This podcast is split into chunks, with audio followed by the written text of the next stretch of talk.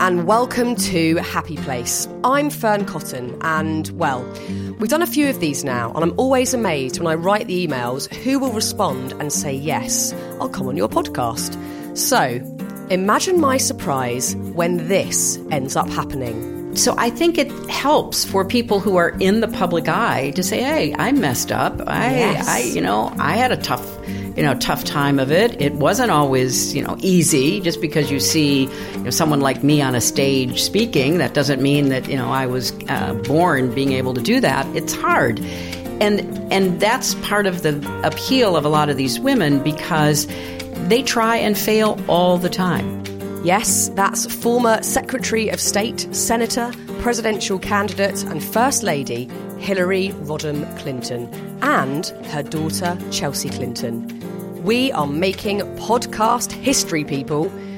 If you want to hear what drives two of the most influential women in the world, you need to stay listening. One size fits all seems like a good idea for clothes until you try them on. Same goes for healthcare. That's why United Healthcare offers flexible, budget friendly coverage for medical, vision, dental, and more. Learn more at uh1.com. Ready? Okay, on with the show.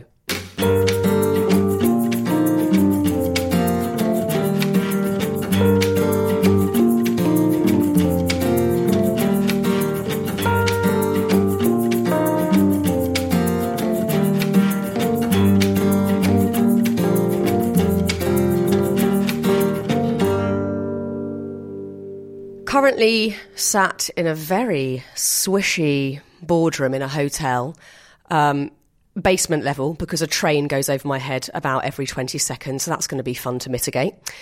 And I am really buzzed up, like beyond excited. I've been thinking about this moment for quite a few weeks, ever since I received a green light that this podcast was actually happening. Um, I mean, what is going on? It is bizarre to think that this little scruff bag from the suburbs of northwest London is about to sit with Secretary Clinton and her daughter Chelsea. It's beyond surreal, and I really wish they would hurry up and come down because I can't wait another minute. Good morning. Good morning, Good morning, everyone. What a bright room. I love this. Well, look, thank you for your, your time this morning. I'm so thrilled to be sat here with you. I absolutely love the book, Gutsy Women. I love the word gutsy. I think it's a fine choice to describe strong women who can often be seen, I guess, in a, in a negative light or they're seen as edgy or dangerous. But gutsy feels very positive. What was your thinking behind choosing that word? Well, you are absolutely right. We think of Gutsy as being very positive, and we kept talking about these women whose stories inspired us from the past and current uh, times as well.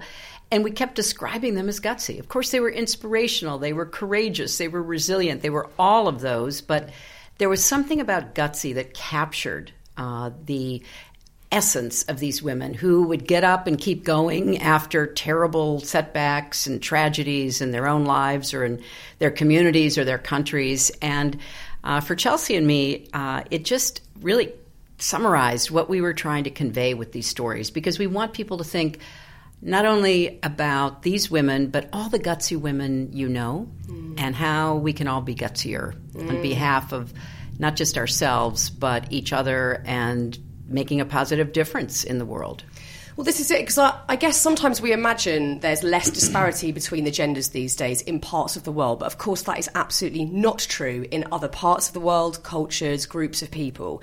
How impactful do you think hearing other people's positive, gutsy stories are for those that don't feel like they have a voice?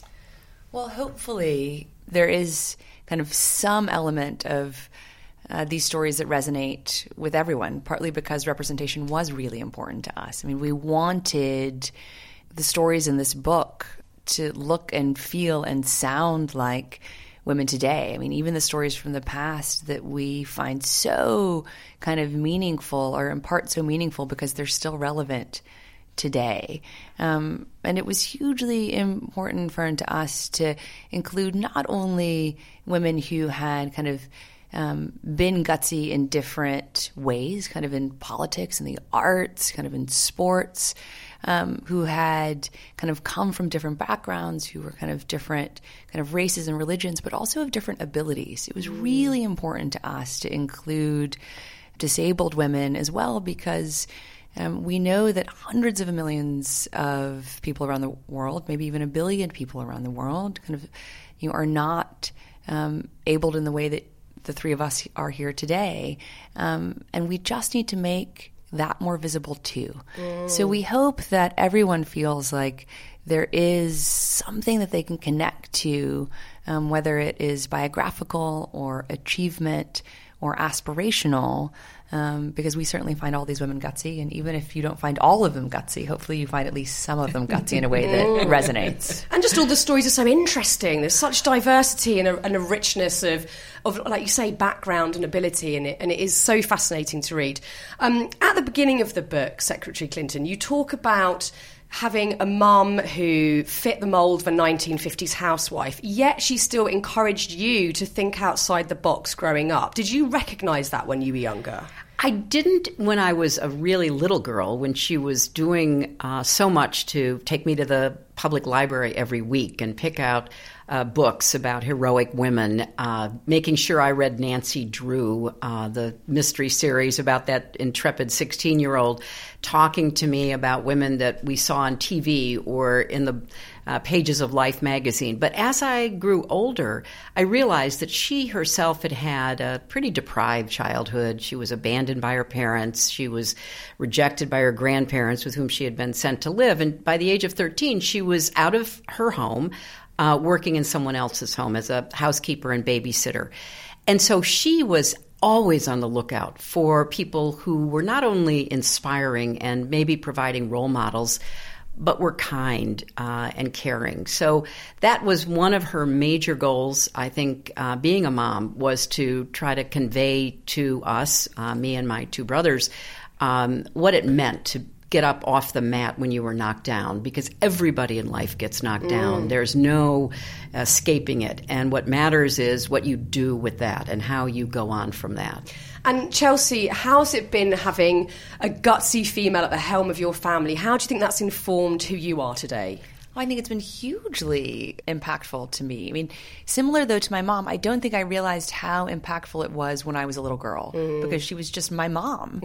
Um, and also, I think because you know, I did grow up at a different time, even a generation later than my mom did, Fearne. And so while my mother didn't know kind of any women, kind of but her teachers or the librarians who worked outside the home, you know, when I was growing up, um, almost all of my friends' moms worked outside the home as nurses, doctors, um, journalists, kind of in business, kind of in a whole range of, of professions. And so I don't think I quite realized, though, how kind of special my mom was, except that I thought she was the best mom in the world because she was my mom, um, until I got a little bit older and I realized kind of how many kind of slingshots and arrows were directed her way and how she just kept and kind of fighting for what she thought was right and also ensured that I always knew I was the most important person in the world to her. Mm. And so now being a mom myself, kind of that means so much to me and in the best sense I think is equal parts kind of inspiring and intimidating to ensure that my children know um, kind of one of the reasons I work so hard is because I want them to grow up in a much better world than we have at the moment, but also that they never doubt for a second they're the most important part of my life mm. because that is the gift that my very gutsy mom gave me. And so that is love. That is wonderful.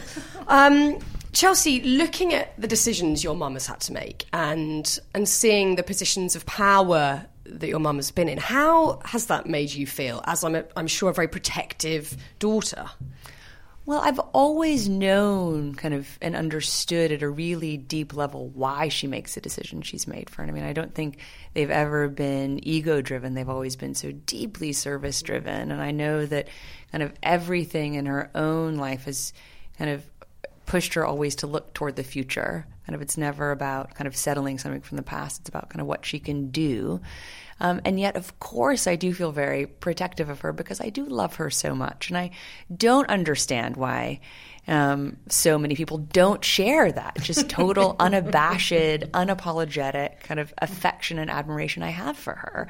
Um, so, kind of all of that coexists together in my head and heart looking at Fearne, you're going to make me cry. I don't want to cry during your happy. Uh, That's crying's fine. We're fine with crying. crying as is long great. as they're happy tears. happy tears is a wonderful release to have. Um, the women in this book have all led, and they've possibly been the first to impact feminism in a specific way in their field. As you were sort of collating these stories, could you see a common theme between all of these women, values they shared, attributes they had? Yes, and that was what attracted us uh, to the idea of the book and then the women that we write about. In fact, we started with lists of hundreds of women bet. who could uh, very well have been uh, subjects of essays. And we had to cut it down repeatedly because what we were looking for is exactly what these women represent. You know, every one of them worked hard. They were persistent. They were intrepid. They weren't, though, and this was one of our criterion for selecting them, just working in the end for themselves. Uh, they were trying to knock down barriers for other women as well. They were trying to give, you know, direction through their own lives, being role models uh, as they all became. And so when we were picking them uh, for this, we thought they represent a pretty broad selection of women who we think everybody can find at least one and probably many more to be inspired by to say i can relate to that. You know i, I may not you know be an olympic athlete or a world cup champion uh, football player but you know i have my own challenges and i can learn from what these women did and how they did it. We have so many favorites in the book who speak to us because they are women of all ages um, they are women who uh, we find you know, not only courageous and resilient, but uh, there's a there's a, a determination about them, and we've asked people as we've gone around talking about the book to think about all the gutsy women they know, and most of them are never going to be in a history book. They're not going to be on the front pages of a newspaper, but think about them because those qualities are the same qualities that we try to uh, lift up in this book. And one thing that I guess shocked me in my sort of naivety, linking all of these stories together, was that all of these women have started off with a very positive mission. They've wanted to create positive change. Yes. Yet the reaction to that has often been of it could be harassment, verbal abuse, segregation, incarceration, at very at the very worst, murder. Yes.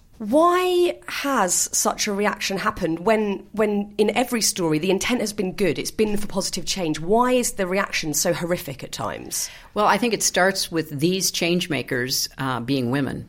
And we know even today that uh, women who are leading uh, by example or in some endeavor uh, just draw more negativity, uh, create more uh, static uh, because they are stepping outside of what we still, unfortunately, view as the prototype of what a woman is supposed to do and be.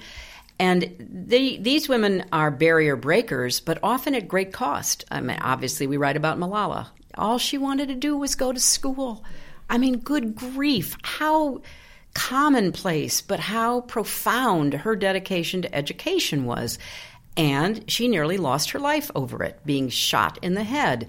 Uh, we think about women who have stood up to incredible dangers. Uh, Wangari Maathai, who wanted to do something about the environment in Kenya and across Africa and began planting trees. She was beaten, she was uh, harassed, she was constantly verbally attacked. And you can go through these women and, and find examples of uh, just the worst kind of treatment. And you think to yourself, wait a minute, why is that? And even today, Greta Thunberg, a 16 year old girl who cares deeply about what we're doing to our planet, uh, and she started off as a lonely, single person sitting in front of the Swedish parliament trying to bring attention to climate and call on leaders across the world to do more. And my goodness, she's inspired millions, but she's also drawn such you know, ridiculous, absurd attacks from people who are threatened by this young woman standing up and speaking truth to power, like she did in the United Nations, who don't think a girl should be doing this. So, a lot of what we see in terms of the opposition to these women starts with there being a woman but it also includes what they were trying to accomplish breaking barriers you know getting into the rooms uh, where the decisions are made uh, being absolutely unbowed by the uh, reaction to their efforts I really think we all need a big dose of that right now. We're mm. living in mm. kind of a crazy world with all kinds of weird things happening, and we're not paying attention to a lot of the most important issues, like, for example, climate change. And so these women remind us, you know, don't get discouraged, don't give up, keep going. Here's a cool fact a crocodile can't stick out its tongue. Another cool fact you can get short term health insurance for a month or just under a year in some states. United Healthcare short term insurance plans are designed for people who are between jobs, coming off their parents' plan, or turning a side hustle into a full time gig Underwritten by Golden Rule Insurance Company, they offer flexible, budget friendly coverage with access to a nationwide network of doctors and hospitals. Get more cool facts about United Healthcare short term plans at uh1.com. Is it perhaps as sort of simple and archaic as people wanting women to still be soft yes. and gentle. Yes. yes. And that's something that, of course, we can embody both. We can, exactly. you, you can be a mother and yes. a world leader. But people want it to be one thing or the other. I, I think this is so deeply embedded in our DNA that it does take extra effort for women and men to overcome these stereotypes, expectations about what's proper and what's not. And as you rightly say, we deserve every opportunity to be fully who we are, just as every man and boy does. And Yet we see constantly efforts to pigeonhole women. And one thing Chelsea and I spend a lot of time talking about and, and certainly conveyed in this book is the way that men and society and culture and norms try to really limit women, limit what they uh, wear, limit what they can do, limit how they can speak, limit so much about them. Well, I mean, you know, just even a few days ago in Japan, kind of the final just frustration that broke out kind of online and elsewhere kind of from women who'd been told they couldn't wear glasses at work because it wasn't sufficiently feminine Fearne you know after just earlier this year kind of the um, japanese equivalent effectively of our department of labor in the US saying that it was totally appropriate for companies to mandate that Japanese professional women wear heels mm. to work. Um, you know, even in the United States. Like my mother and I um, sent each other the same article about a major accounting firm who did a training this year in 2019 encouraging um, kind of women to be cheerful and men to be strong, as if you couldn't be both cheerful mm, and strong, or as if somehow one is inherently feminine and the other is masculine. Mm. So, you know, these are not just challenges kind of happening in other times or in other places. They are happening kind of in our world very much today and in the in the societies where we live. And um, I think what is partly so galling is that there was no kind of subtlety or shame attached to any of these um, kind of edicts or trainings. I mean, it was all just done out in the open because whomever had kind of written the rules or kind of written the materials didn't think there was anything wrong with them. Whereas, of course, there's so much wrong with them, and they highlight still, while we've made a lot of progress, we have a quite a ways to go. Yeah, well, it's so reductive. All of those it comments, is. it's it is. It's not a, a, good starting point for young girls wanting to do something. Well, Fearne, brilliant. I think that's a key point what does it do to young girls? Mm. You know, we've changed laws which have knocked down legal barriers uh, in our country to what schools you could go to, what jobs you could hold. Uh, so we've knocked all that down. But the fact is that these attitudinal barriers, these uh, stereotypical expectations are still alive and well. So we tell young girls, young women, you know, get a good education, go as far as your talent and hard work will take you. And then we have all these other messages uh, in our own country, elsewhere around the world. Yeah, but you have to be, uh, you have to look a certain way, you have to dress a certain way, you have to speak a certain way. And part of why we love the women in this book is that each in her own way had to break through one of those attitudinal barriers to be who she became. Uh, and it is sometimes very blatant, uh, but a lot of it is much subtler. And I think that there's um, a concern that I have about the mixed messages that girls and boys are now getting. Um, when I had hoped we were moving toward a time when character traits, like, you know, how kind you are, how brave you are, how sensitive you are, um, how hard you work, those kinds of traits were going to be uh, the way we really did judge each other. Mm. Um, as you know, Dr. Martin Luther King Jr. famously said, you know, he hoped for the day when his children and grandchildren would not be judged by the color of their skin, but by the content of their character. Well, I feel the same way about gender, and hopefully we get to a place and we've we've made as Chelsea said a lot of progress but I am aware of some efforts to be you know reversing that project pro- mm. progress you know we have some countries right now that are imposing all kinds of dress codes. It's not just Japan, it's other places as well, um, where women are being told what to wear. Sometimes it's for religious purposes, or that's the way it's explained. Sometimes it's for uh, a kind of uh, aesthetic uh, purpose. But in any event, there's a lot of backlash and pushback on um, how women are supposed to lead our lives. And uh, I, I, want us to break through that. And I, I, want this book to help us stand up to that. Well, well, many in this book have had to endure serious amounts of injustice, whether um, they're observing it or it's actually impacting them. And I'm imagining that you have both felt that in your careers and your lives. What I'm interested in is how you stop that turning into resentment and how you can switch that into a real positive impetus to do good and to challenge the things that you, you see are unwarranted. Well, one of the traits that these women share is optimism, yeah. despite what happens to them. And I think that's critical for anybody who pokes their head above the ramparts, uh, who stands up in any way, whether it's doing a podcast or running for office, however it is played out. And I believe strongly that you cannot let the injustice, uh, the unfairness, uh, make you bitter, make you discouraged. Uh, you've got to stand up to it internally as well as externally. Yeah. And so for me, it's a it's it's something that luckily I was um, you know really in, inculcated with by my parents, and I've tried to do the same uh, for Chelsea and now my grandchildren. You know, life is unfair. There's no getting around that. You know, bad things happen to good people all the time, and so you can either give up and give in. Uh, lose your confidence, uh, lose your, your faith in the future, your optimism, or you can say, well, I'm going to keep fighting against that. I mean, these people aren't going to stop me. What what is going on here? And I and I and I think that's you know another of the characteristics about these women that we particularly admire. Mm. my grandmother, my mother's mother, whom she spoke about earlier, had this kind of mantra that life's not about what happens to you; it's about what you do with what happens to you, and kind of just this fundamental.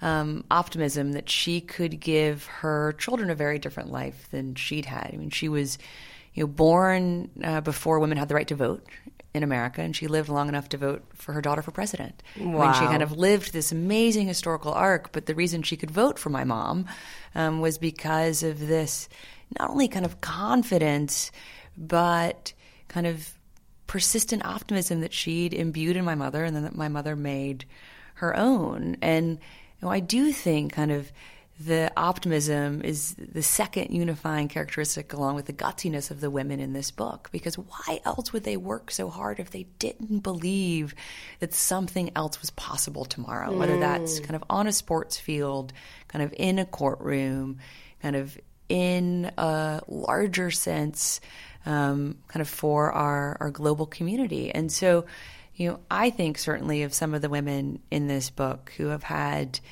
you know, tragedies that I could never imagine losing a child, you know, losing a husband, um, and yet, you know, get up every day and work so hard so that that doesn't happen to someone else. Absolutely. And do you think then there's a correlation between being optimistic and actually all or most gutsy women also having to be accepting and forgiving? Yes, I agree with that. Because being being accepting and and forgiving and indeed understanding human nature which hasn't changed a lot. I mean, we have hopefully made enormous progress over many thousands of years, but you know, things are still going to go awry. Things are still going to be disappointing. Uh, and you know, I, I think back to uh, some of the women in the book, and they had to accept the reality in which they found themselves, but they also had to keep dreaming about changing that reality. They had to forgive people and institutions that had betrayed them. You know, Wangari Maathai, who I mentioned earlier, among the worst persecutors of her were people in the Kenyan government. Um, they wanted to stop her, stop her speaking out, stop her from talking about land grabs and environmental destruction. But she ended up running for the parliament. I mean, she, you know, there are so many stories like that where, yes, you got to accept where you are now, but that doesn't mean you accept it for one minute longer mm. than what you can do to help change it to be better.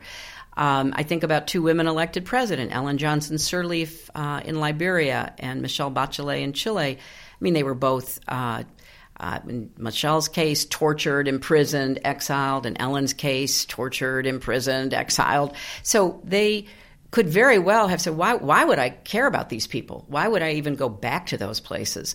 But each of them did, and each of them had to contend with the realities. I remember I visited Ellen Johnson Sirleaf um, when she was being inaugurated for the second term. And she asked me to speak to the parliament. And she said to me, Remember, you are speaking in front of some of the very warlords who tortured, murdered, dismembered people, but we are trying to bring about reconciliation. And these are not people that have been arrested and sent to the war uh, crimes tribunal the way Charles Taylor was. Didn't have enough evidence to get them to that point. I have to work with them every day. You can imagine how I feel figure out if there's some way you can reach them. So this is tough work, yeah. this work of change and ending corruption and brutality. Um, and it's hard because, you know, the natural inclination, and I feel this, is to say a pox on all your houses, you people who are uh, cruel and, and unfair and, you know, revel in uh, injustice and oppression. I'm not having anything to do with you. Well, the problem is oftentimes you have to work through those people mm. to get to where you're trying to go. And it is, believe me, having been in a few of those situations, it is so difficult. And you have to have your own sense of mission and your own moral compass. Uh, and, and there are some people who walk away from it and they're totally on the outside and they are totally agitating for change, and they don't have to deal with the evildoers as they as they view them. But then many of us are trying to figure out how do we change this, and you have to deal with the reality that you find. And I think we can apply that to our own lives, can't we? Even with difficult dynamics and relationships in our lives. Again, yes. rather than shunning people or saying, you know, I never want to see you again, working with people and situations that we find very tricky. Um, how important do you think failure is within the model of being a gutsy woman because I always fear, especially in the modern world today, with Instagram and how social media depicts life, that everyone's getting quite scared of imperfection or failure. And then that stops you trying because you don't want to fail or, or mess up in any way. How important do you think failure is?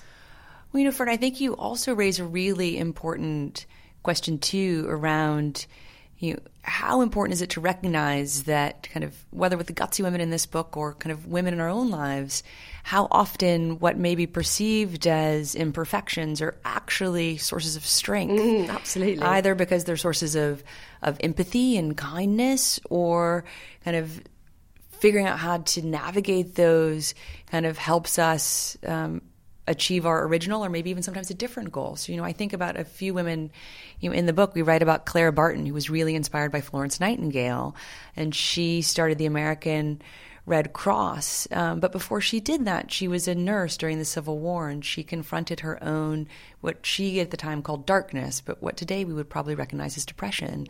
And she spoke about it really openly with the soldiers under her care, a pretty radical choice and posture in the mid 19th century. Um, but she always said that that helped unlock something in them and helped them talk about what they were going through and helped her then kind of write letters to their families or helped her then enable them to respond to the letters they themselves had received.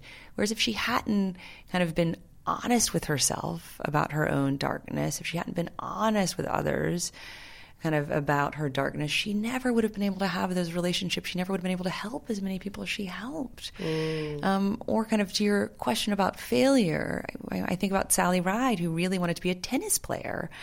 Um, and she was very good, um, kind of played at the college level, but had to realize she was never going to be kind of as great as her uh, ambition or her talents. Kind of that her ambition and her talents were kind of not matched by what was needed at that time to really be a kind of professional success.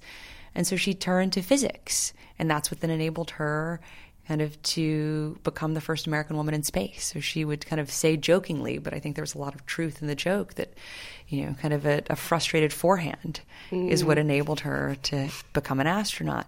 And so I just think these kind of parts of our lives that might be initially perceived as kind of imperfections or failures are often hugely important to uh, not only kind of leading a full and honest and hopefully open life with ourself and our loved ones, but also kind of being able to have more of a positive impact in the world. Mm. Well, that openness is so important. And I think because everybody does talk a little more these days about that side of life, that does create community and uh, people feel less alienated and alone. And Hillary, in your book, What Happened, you talk prolifically about your own personal failures. And I wonder if you feel that helps to sort of dissipate the potency around the heaviness that, that failure can sometimes bring in life. I, I really do. And, and you mentioned something earlier, Fearne, about uh, young women, uh, especially interacting with social media and looking for or thinking they have seen perfection. You know, this idea of perfection is so insidious yeah. and it undermines particularly young women's confidence, their willingness to take a chance that may not fully succeed. I mean, you can't tell how far you will go until you take that first step. And sometimes that first step could be the hardest of all. And I am just so worried that the false image of what life is like portrayed on social media is causing a lot of anxiety, stress, and even depression among young women. At least that seems to be uh, what is uh, now being reported and researched, uh, certainly in our country, but I would imagine elsewhere.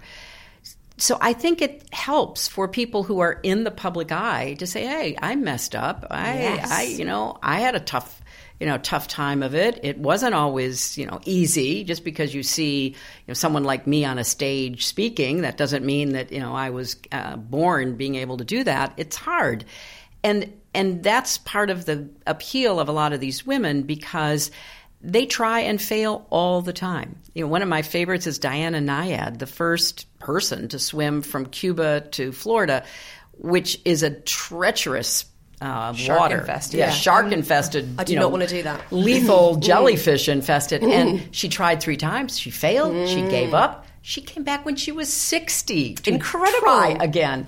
And that should give, you know, a lot of uh, encouragement to everyone listening who is 60 or over uh, because it's, as she said, it's never too late. It's never too late to really go after your dreams. Now, that doesn't mean you just get up from the couch and go after your dreams. I mean, you have to educate yourself, train yourself, you know, be ready. Uh, but talking about failure should not be some kind of uh, taboo. Uh, it should be much more open and people more willing to share their own stories which in turn I think can give some courage to others. I absolutely agree with you. Before we wrap up, I would love to know if there's one particular woman in the book that you really felt connected to when you were researching their stories. Oh, goodness. Well, um, I would say, kind of in some ways, a, a bookend, although they're not really the first and the last. They're toward the beginning and the end. I loved ballet as a child so much, Fearne. And I was never going to be a great dancer, but it was just kind of the place where I felt kind of the most free in some ways, kind of artistically, athletically, psychologically, emotionally. And so I just drew so much joy out of researching and writing about the four dancers that we highlight, uh, each of whom is in- incredibly kind of gutsy um, in their own way. Um, uh, Anna Pavlova, Isadora Duncan, uh, Virginia Johnson, and uh, just the inestimable Maria Tallchief, who was the first great American um, ballerina. And then someone who uh, work means so much to me is a woman named Fraidy Reiss, who's trying to end child marriage in the United States, because I just find it unconscionable that thousands of girls are still married in my country every year. Um, uh, many who are 16 and 17, although I don't think that's right, but some of whom are as young as 12 or 13. So I just am hugely thankful to her gutsiness in using her own story of kind of forced marriage um, to kind of force all of us uh, to really kind of be ashamed that this is still happening and hopefully to then use that shame to be motivated to support her work in changing it so uh, no girl is ever a bride uh, until she's a woman and able to make that choice for herself Absolutely. Well, I uh, am particularly drawn to women in public life who get themselves elected uh, to um, high positions or are as first ladies living and working and helping uh, in uh, the White House in our case.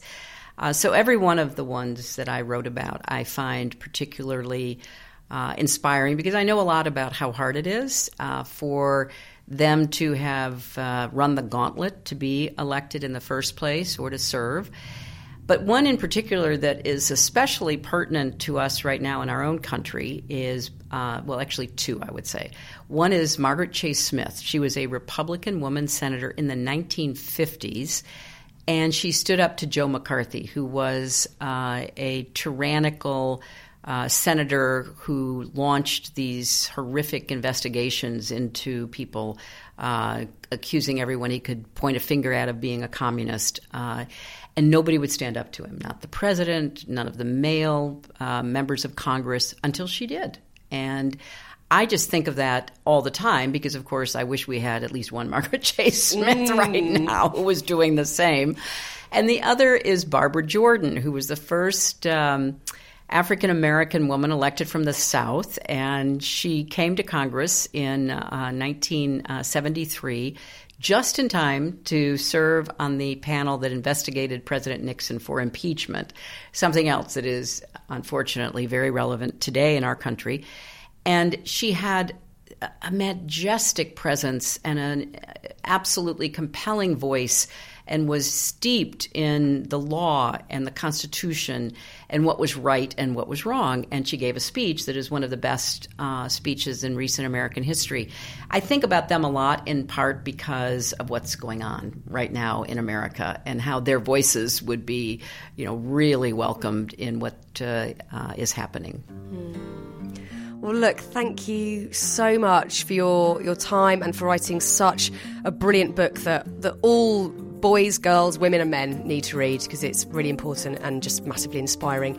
And, and have a brilliant rest of your trip in the UK. Thank, Thank you, so, much, Fearne. It was a joy to be with you. Thank you. Thank you. Perfect. So Perfect. Now, what? Now, what is? What's the meaning of your tattoo? This is a fern. and you're a fern. You're a fern. I've got so many. I've You've got, got ferns. is that a is that a hummingbird? A massive thanks again to Hillary and Chelsea. A real honour to sit and talk with you both. Thank you so much. Now, if you're new to the podcast, hello, welcome. There's almost 50 conversations to dip into at your leisure. Just hit subscribe on Apple Podcasts, Spotify, or Google Podcasts, or ask your smart device for the Happy Place podcast. And if you want to find out who's on next week's show, do head over to Instagram for the big reveal. Find us at Happy Place Official. Thanks again to Hillary and Chelsea, we're on first name terms now, to the producer Matt Hill at Rethink Audio, and to you amazing people for listening. We'll see you next week.